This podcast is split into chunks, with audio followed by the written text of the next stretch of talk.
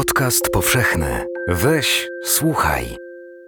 Tym razem nasz podcast ma charakter szczególny, zainspirowany rozmową z Jackiem Dukajem o zmysłowym oddziaływaniu języka. Na początek wysłuchacie zestawionych fragmentów z przekładu Jądra Ciemności Magdy Heidel i Serca Ciemności Jacka Dukaja. Tekst niby ten sam, ale jednak zupełnie inny. A im dalej będziecie zapuszczać się w mroczne rejony naszej audycji, tym będzie robić się dziwniej. Dlaczego? Wyjaśni to Jacek Dukaj i Józef Konrad. Wysłuchajcie nas do końca, najlepiej ze słuchawkami na uszach.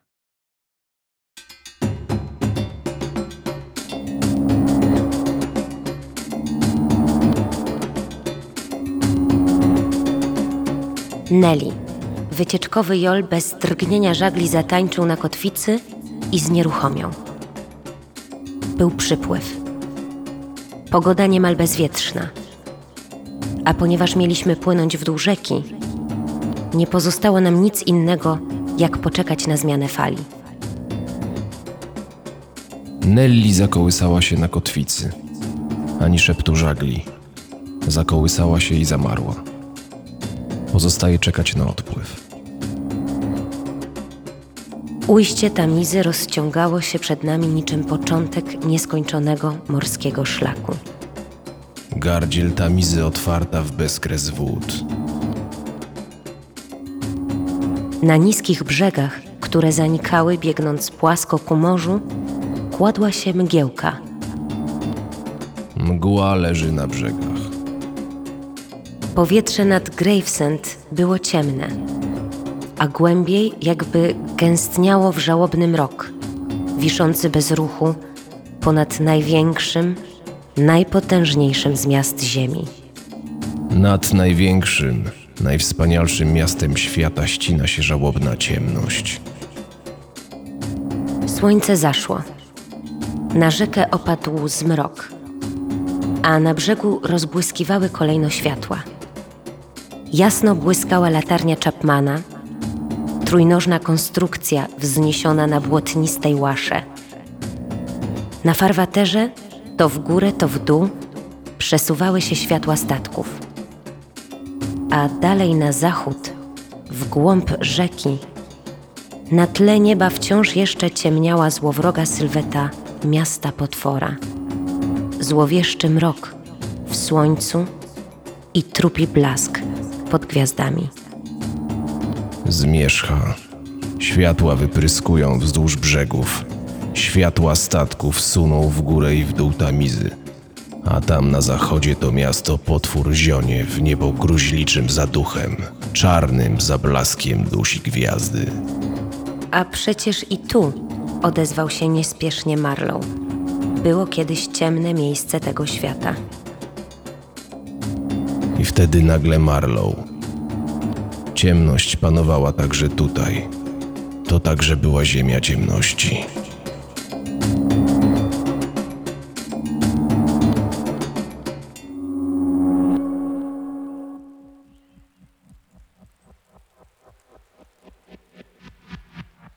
To może zacznijmy od rzeczy najbardziej podstawowej, ale może jednocześnie najtrudniejszej, czyli dlaczego?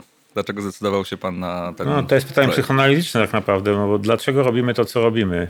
Dlaczego dany autor w ogóle pisze jakąkolwiek książkę albo jakikolwiek e, e, człowiek pracujący w dziedzinie kultury podejmuje się jakiegoś działania twórczego, które jest niekonieczne zasadniczo. Znaczy nie jest piekarzem, nie jest żołnierzem, więc po co człowiek coś takiego robi? Nie? No to jest pytanie, na które, e, za odpowiedź na które się płaci ciężkie pieniądze, chodząc przez lata na sesje terapeutyczne, więc ja się tego nie podejmuję. Ja mogę tak jakby zrelacjonować trochę z zewnątrz chronologię e, zdarzeń, natomiast ich przyczyny są gdzieś tam głęboko ukryte w podziemiach e, podświadomości. E, I moja historia z Konradem jest dosyć banalna, znaczy początek jej, bo taki sam jak prawie każdego czytelnika, który trafia na niego dzieckiem będąc albo młodą młodzieżą w szkole czy z gimnazjum teraz, nie wiem jak, jak on jest przy, przyporządkowany e, w chwili obecnej lekturowo. Ja miałem w liceum. Yy, No ja też miałem liceum, yy, więc trafiłem tam na Lorda Jima i e, Heart of Darkness. No i to były te klasyczne pierwsze tłumaczenia e, Zagórskiej, które mnie pozostawiły w stanie no niewielkiego, ale powiedziałbym tradycyjnego zdumienia jako e, ucznia liceum, że albo ja czegoś tu potwornie nie rozumiem, albo po prostu to jest następny przypadek. Słowacki wielkim poetą był i nie pytaj e, Głupolu, dlaczego ci wciskają te książki, bo tam coś musi być. E, Taki jest program, partia ma zawsze rację. E, Natomiast no, moje osobiste doświadczenie było takie, że to jest e, steropian słowny, który mnie po prostu zatyka, czopuje wyobraźnię i mózg i nic, nic wielkiego z tego nie, nie wyniosłem. E, I później, 6-7 lat później, e, czytałem sobie ciurkiem, e, jak zacząłem czytać w angielsku po oryginale, w oryginale literaturę, kla- klasykę światową. Między innymi złapałem się za Konrada i przeczytałem sobie The Heart of Darkness. I to było odkrycie, w tym sensie, że przeczytałem książkę, która była zupełnie inna od tego, co dostałem parę lat wcześniej. I, i, od, i po pierwsze, jakby nie do końca sam rozumiem, dlaczego tak mnie wziął akurat ten tekst. Ym, Tu też jest kwestia y, jakichś głębokich skojarzeń psychologicznych, jak oddziałuje na człowieka, jego osobistą y, historię życiową, charakter, y, światopogląd, to chociażby jakieś spotkania z kulturą, konkretny tekst. To są spotkania takie, że jak jakbyś spotkał przyjaciela, którego y, nigdy wcześniej nie widziałeś na oczy, nie słyszałeś, ale od pierwszego jakby spotkania, zetknięcia się słownego, czy nawet wymiany y, spojrzeń, czujesz, że istnieje tu jakieś pokrewieństwo, jakieś, jakaś łączność duchowa, że on nawet przez samo swoje istnienie wypowiada sobą więcej o tobie, niż ty jesteś w stanie wypowiedzieć. Więc to jest takie spotkanie z tekstem, to parę razy w życiu tylko zdarza.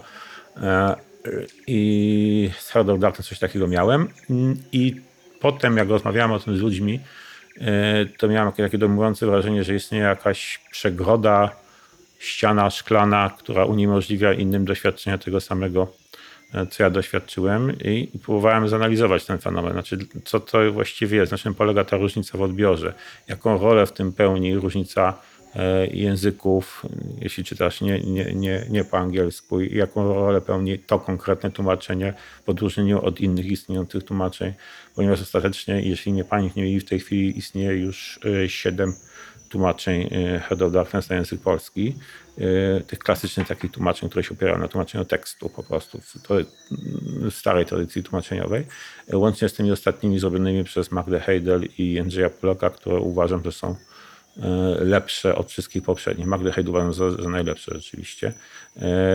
Natomiast pierwsze te Anieli Zagórskiej, no to dla mnie to jest tłumaczenie, które raczej zasłania oryginał, aniżeli go odsłania. E, I tam to moje, nie wiem, powiedzieć, fascynacja, obsesja, zakotwiczenie jakieś duchowe w tym, w tym Heart of Darkness, ono się już przez kilkanaście lat przejawiało w rozmaitych formach. Tam zaraz po tym, rok czy dwa po tym, e, e, po tej lekturze oryginału napisałem takie opowiadanko Sercem Roku.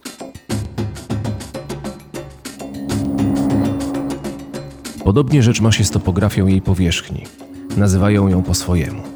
Owa rzeka, którą płynąłem na naszych mapach podpisywana torem, na Jankeskich obwieszczana jest rzeką Granta. Bardzo płytka w swej rozmulonej do jednolitego brązu delcie.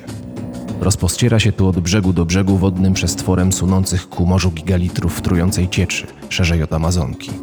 Rozwarta obleśnie gębą kontynentu żyga we wszechocean gorącą zawiesiną obcego życia. Mijałem jakieś ośmiornicze sploty korzeni, gałęzi, lian, łodyg, twardych jak węglowe szkło źdźbeł trawy.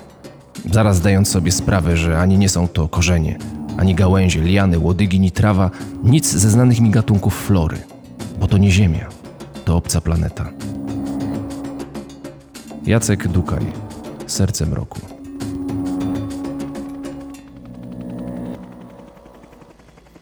które było e, trawestacją e, e, motywów, sensów, klimatów e, Heart of Darkness w, w, w innej scenografii, na, na obcej planecie, w trochę innej formule.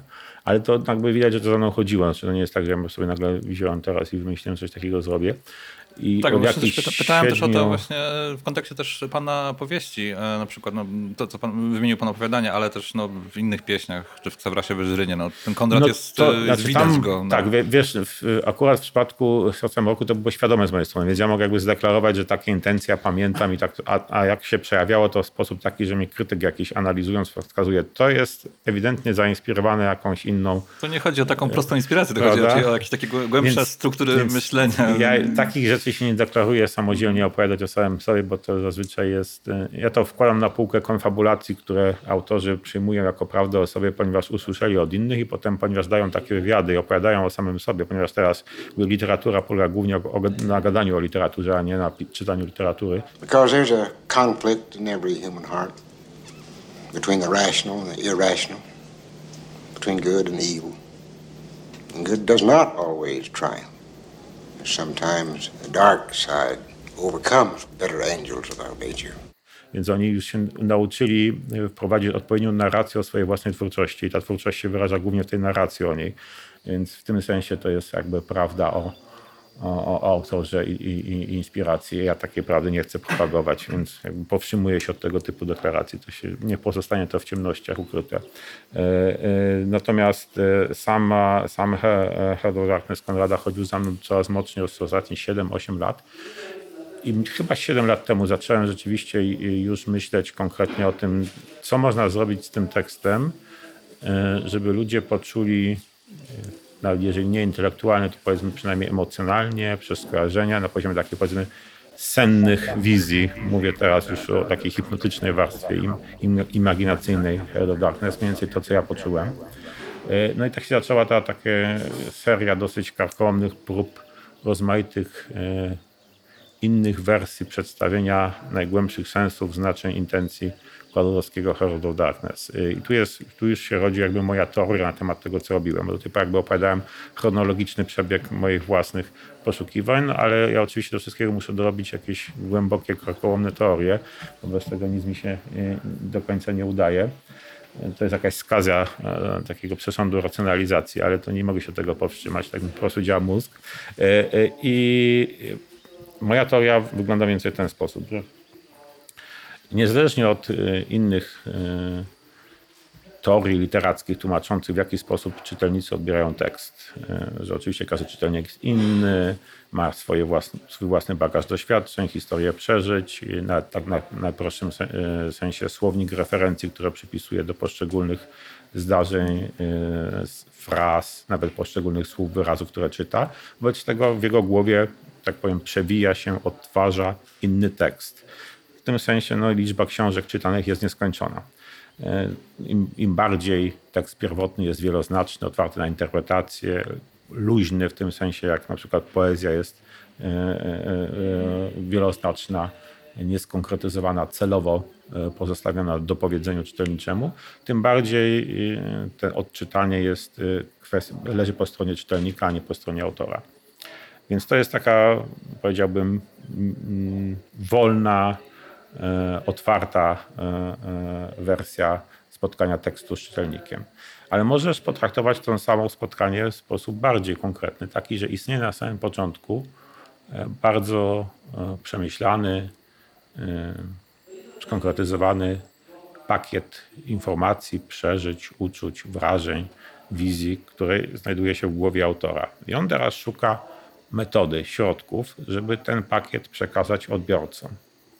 On zna mniej więcej swoich odbiorców, bo każdy żyje w określonym kręgu kulturowym, czasie, posługuje się określonymi środkami kultury. Wobec tego, jeżeli jest doświadczonym, dobrym twórcą, on opanował te środki. W zależności od tego, w jakim medium, branży, gatunku się porusza, to mogą być różne środki. Malarz ma technikę malarską, śpiewak ma opracowane y, techniki emisji głosu i tak dalej. Pisarz posługuje się słowem, prawda? E, Więc jeżeli on zarazem ma ten konkretyzowany pakiet wrażeń, sensów, znaczeń w głowie i zarazem umie się posługiwać swoimi środkami przekazu, jest w stanie tak opracować to konkretne dzieło sztuki, żeby docelowo w umysłach odbiorców wywrzeć takie dokładnie wyrażenie, o jakie mu chodziło, żeby ten transfer z głowy autora do głów odbiorców był możliwie wierny. Prawda? Teraz, to sama metoda może być zastosowana niezależnie od jakości źródłowego przekazu. Bo możesz być genialnym rzem- rzemieślnikiem i mieć opanowane te wszystkie metody przekazywania, a nie mieć nic do przekazania. To jest częsty przypadek. Nie?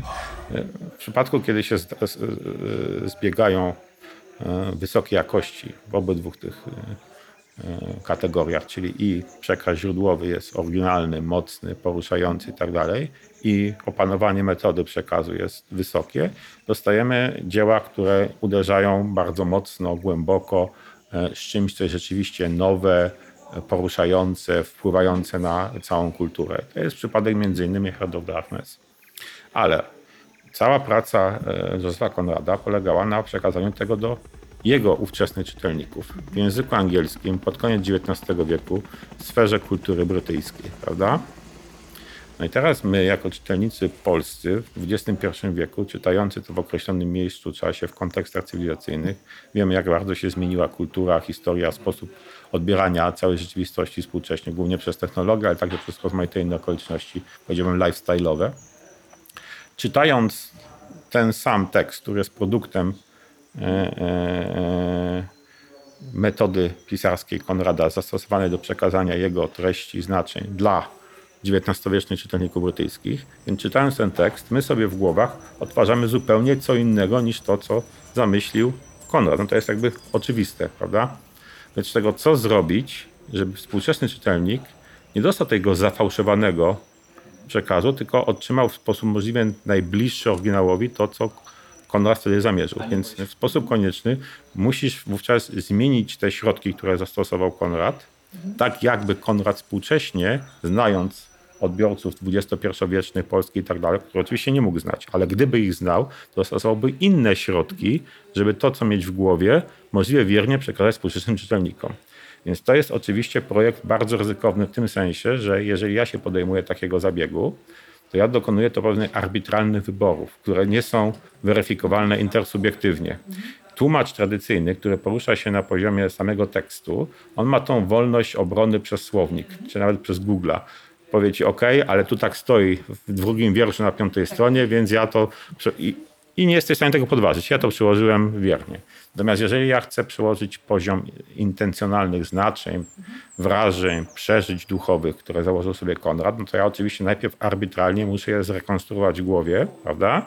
Potem dokonać wyboru środków, które myślę, ok, one są najbardziej odpowiednie dla współczesnego czytelnika i dopiero potem wykonać ten proces przepuszczania jednego przez drugie i dania tego końcowego efektu, czyli Heart of Darkness dla współczesnych XXI-wiecznych polskich czytelników.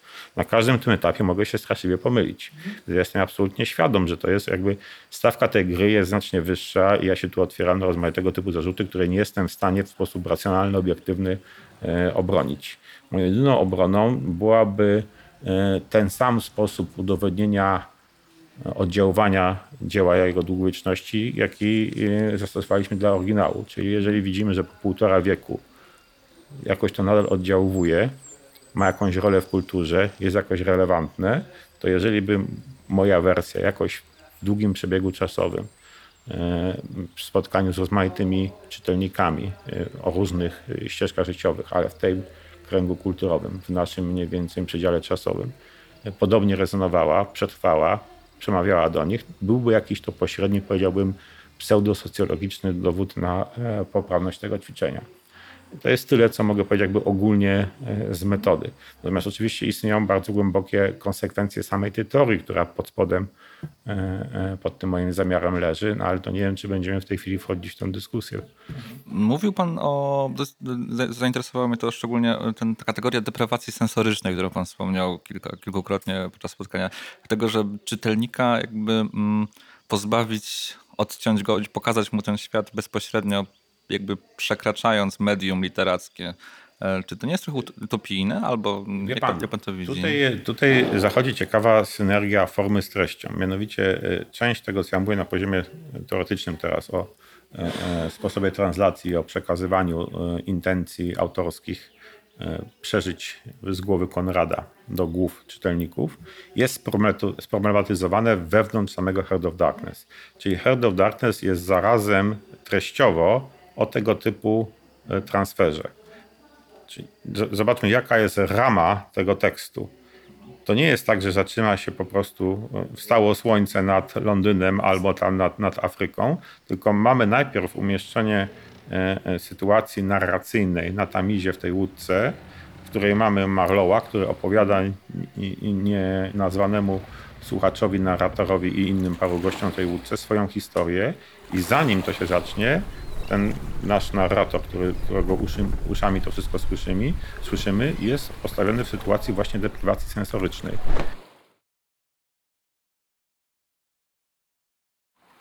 Najpierw tam spada ciemność na, na Tamizę, na Londyn. To tak totalna, że wszy, wszystkie źródła świateł, y, barw, doznań wzrokowych zostają odcięte. Potem zapada kompletna cisza, wiatr gaśnie, nie słyszą chlupotu wody, y, łopotania szagli, niczego. Nie mogą się też poruszać, więc są zamknięci w tej małej przestrzeni na tej łódce, więc nie ma nic do roboty, więc także jakby perceptorium ciała zostaje wyłączone. I jedyny, jedyny kanał przekazu bodźców, jakby informacji o świecie, chociaż informacja to jest zbyt suchym słowem, e, to jest głos Marlowa i treść jego opowieści. Ciemność panowała także tutaj. To także była ziemia ciemności. To jest sytuacja, która dokładnie odpowiada klinicznej deprywacji sensorycznej. I w tym momencie, a to jest jakby już wiedza XXI-wieczna, bo Konrad nie mógł tego wiedzieć, ale my to wiemy z doświadczeń e, e, współczesnych e, neuronauk, głównie całych tych właściwie teraz tysięcznych eksperymentów, które się przeprowadza, wkładając delikwenta do skanu MRI i, i patrząc, co się mu dzieje w głowie, jakie sekwencje neuronów mu się odpalają w zależności, w zależności od tego, jakie bodźce mu zadajemy. Więc my wiemy, że w tego, w tego typu sytuacjach deprywacji sensorycznej, gdzie mamy inny zastępczy strumień bodźców, opowieści, narracji podawanych zamiast całego normalnie doświadczonego świata, on się procesuje na dokładnie tych samych ośrodkach e, rozumienia rzeczywistości przez zmysły, które byśmy normalnie odbierali dotyk, widzenie, słuch. Więc to jest prawie tak, jak ja bym rzeczywiście żył, przeżywał te doświadczenia, które odbieram w formie opowieści, ponieważ nie mam niczego innego, które bym się normalnie procesowało na tych samych ośrodkach mózgu. Więc to jest e, w warunkach XIX-wiecznych najbliższe współczesnemu rozumieniu technologii virtual reality. Oczywiście Konrad nie miał pojęcia e, nawet teoretycznie o takich możliwościach technologicznych. E, Jego jedyną technologią, w starokim sensie starogreckim słowa tekne, było przekaz literacki tych wrażeń, prawda? I on wprost o tym pisał parę lat wcześniej e, w przedmowie do e, Murzyna z Załogi Narcyza, w czymś, co potem zostało nazwane mani- manifestem impresjonizmu literackiego.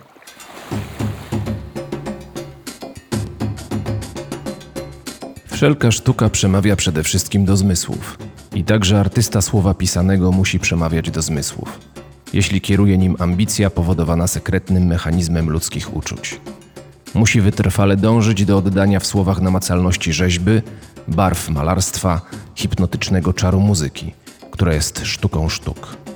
I tylko tak, tylko w bezwarunkowym poświęceniu ideałowi jedności formy i treści, tylko dzięki straceńczej obsesji brzmienia frazy możemy jednak poczuć tu ten kształt, tę barwę, ten czar, aż przez ulotny moment zalśnią urokliwe nawet słowa.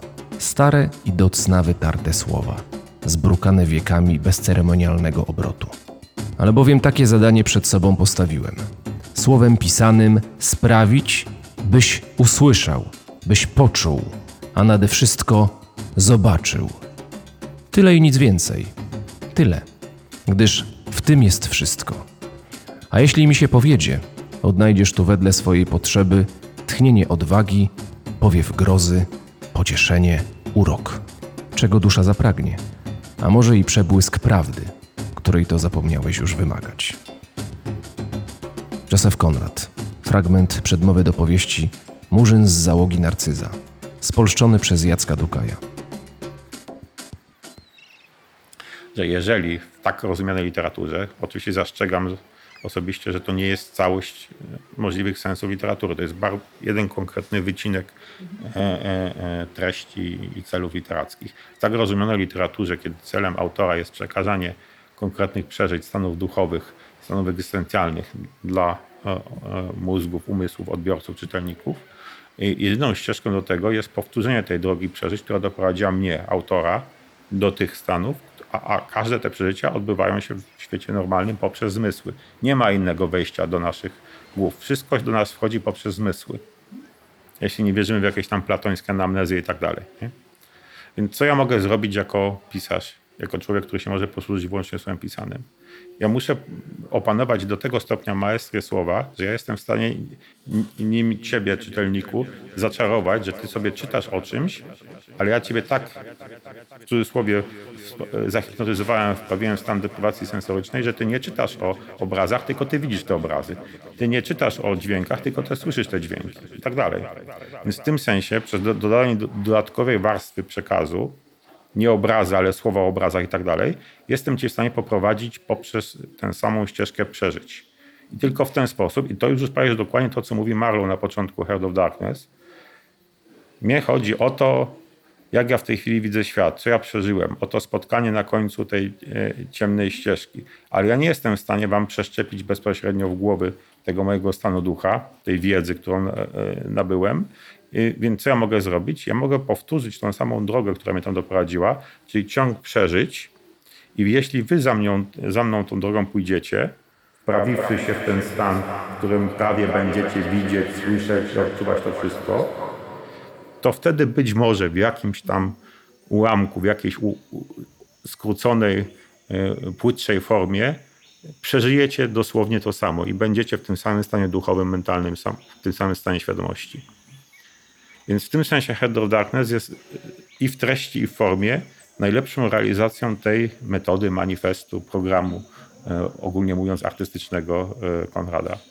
Dlatego też, y, i to, było, to była słuszna uwaga e, w trakcie, w trakcie debaty, którą zresztą wcześniej już wielokrotnie e, sam przyznawałem. e, W współczesnej stanie technologii e, idealną realizacją tego zamysłu Konrada e, byłoby całkowite pominięcie słów i bezpośrednie zaaplikowanie odbiorcom tych przeżyć na poziomie zmysłowym.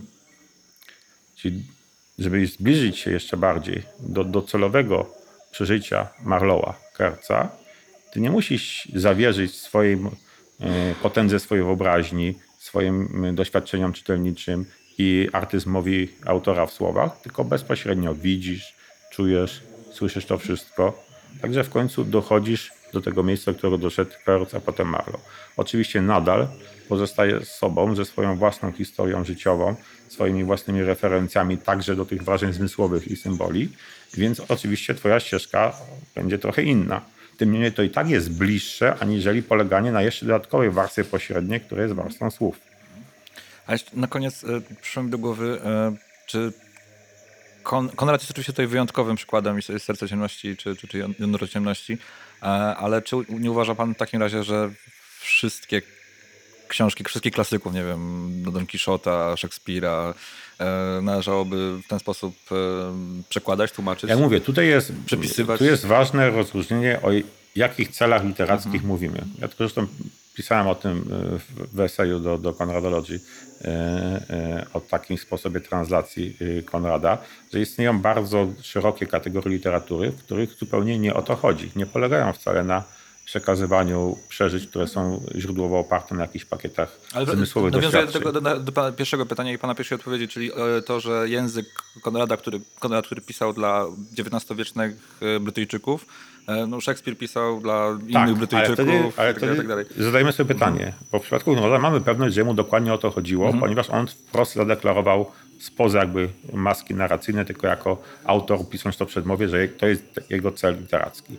Ale mamy zupełnie inne kategorie literackie, w których chodzi na przykład o mm, przekazywanie nie wiem jak to powiedzieć, wrażeń, wiedzy, doświadczeń o rzeczach, które nie mają e, podstawy e,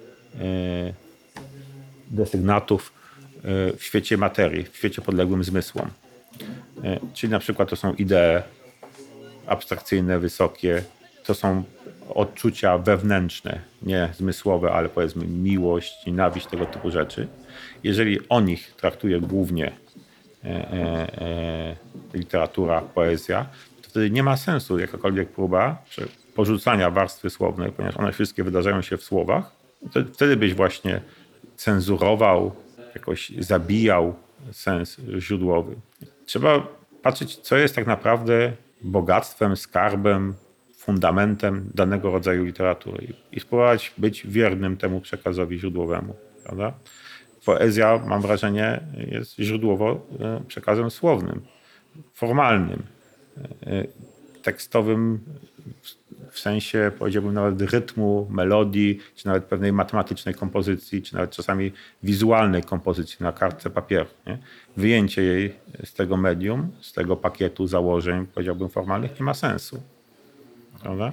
Więc można dyskutować o różnych celach i różnych kategoriach literatury, więc ja absolutnie nie generalizuję tej metody, tej całej ścieżki rozumowania i teorii, o której teraz powiedziałem w przypadku Heart of Darkness. Nie, nie ma sensu, tak- także w drugą stronę nie miałoby sensu przekładanie na Heart of Darkness formalizmów poezji, czy też e, bardzo abstrakcyjnych, prawie matematycznych rozumowań stosowanych przy, w przypadku literatury traktującej o ideach. Nie? Powiedzmy, gdybyś chciał z Czarodziejskiej Góry Mana wyjąć e, e, całe długie rozdziały dialogowania nafty Setembrinim i przełożyć je na jakąś e, nie e, literacką, niesłowną formę, to nie miałoby sensu, ponieważ one się na tym poziomie abstrakcji, operowania pewnymi pojęciami e, z dziedziny filozofii, polityki i tak dalej, mogą się wydarzać tylko i wyłącznie w słowach.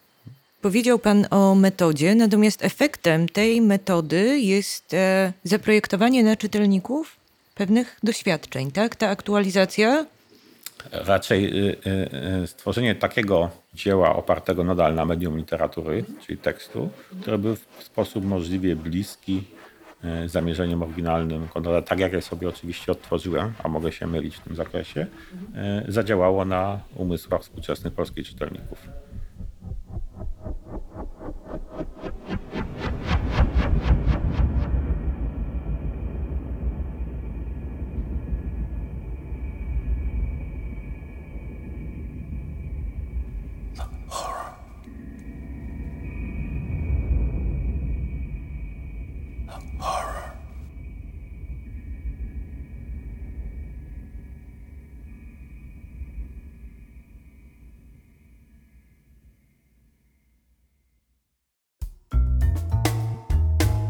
Dzisiejszy odcinek przygotowali dla Was Katarzyna Trzeciak. Michał Sowiński i Piotrek Żyła. Facebookową grupę Books Not Dead prowadzi Monika Ochendowska. Naszą promocją zajmuje się Patryk Stanik. Podobał się Wam odcinek? Koniecznie napiszcie nam o tym w komentarzu. A może nie zgadzacie się z czymś? Albo chcielibyście coś dodać? Też koniecznie dajcie znać. Cały czas czekamy też na Wasze pomysły i sugestie. Możecie nas słuchać przez iTunes, TuneIn, Stitcher lub w innych agregatach, z których lubicie korzystać. Jeśli nie ma nas tam, gdzie chcielibyście nas słuchać, dajcie nam o tym znać w komentarzach.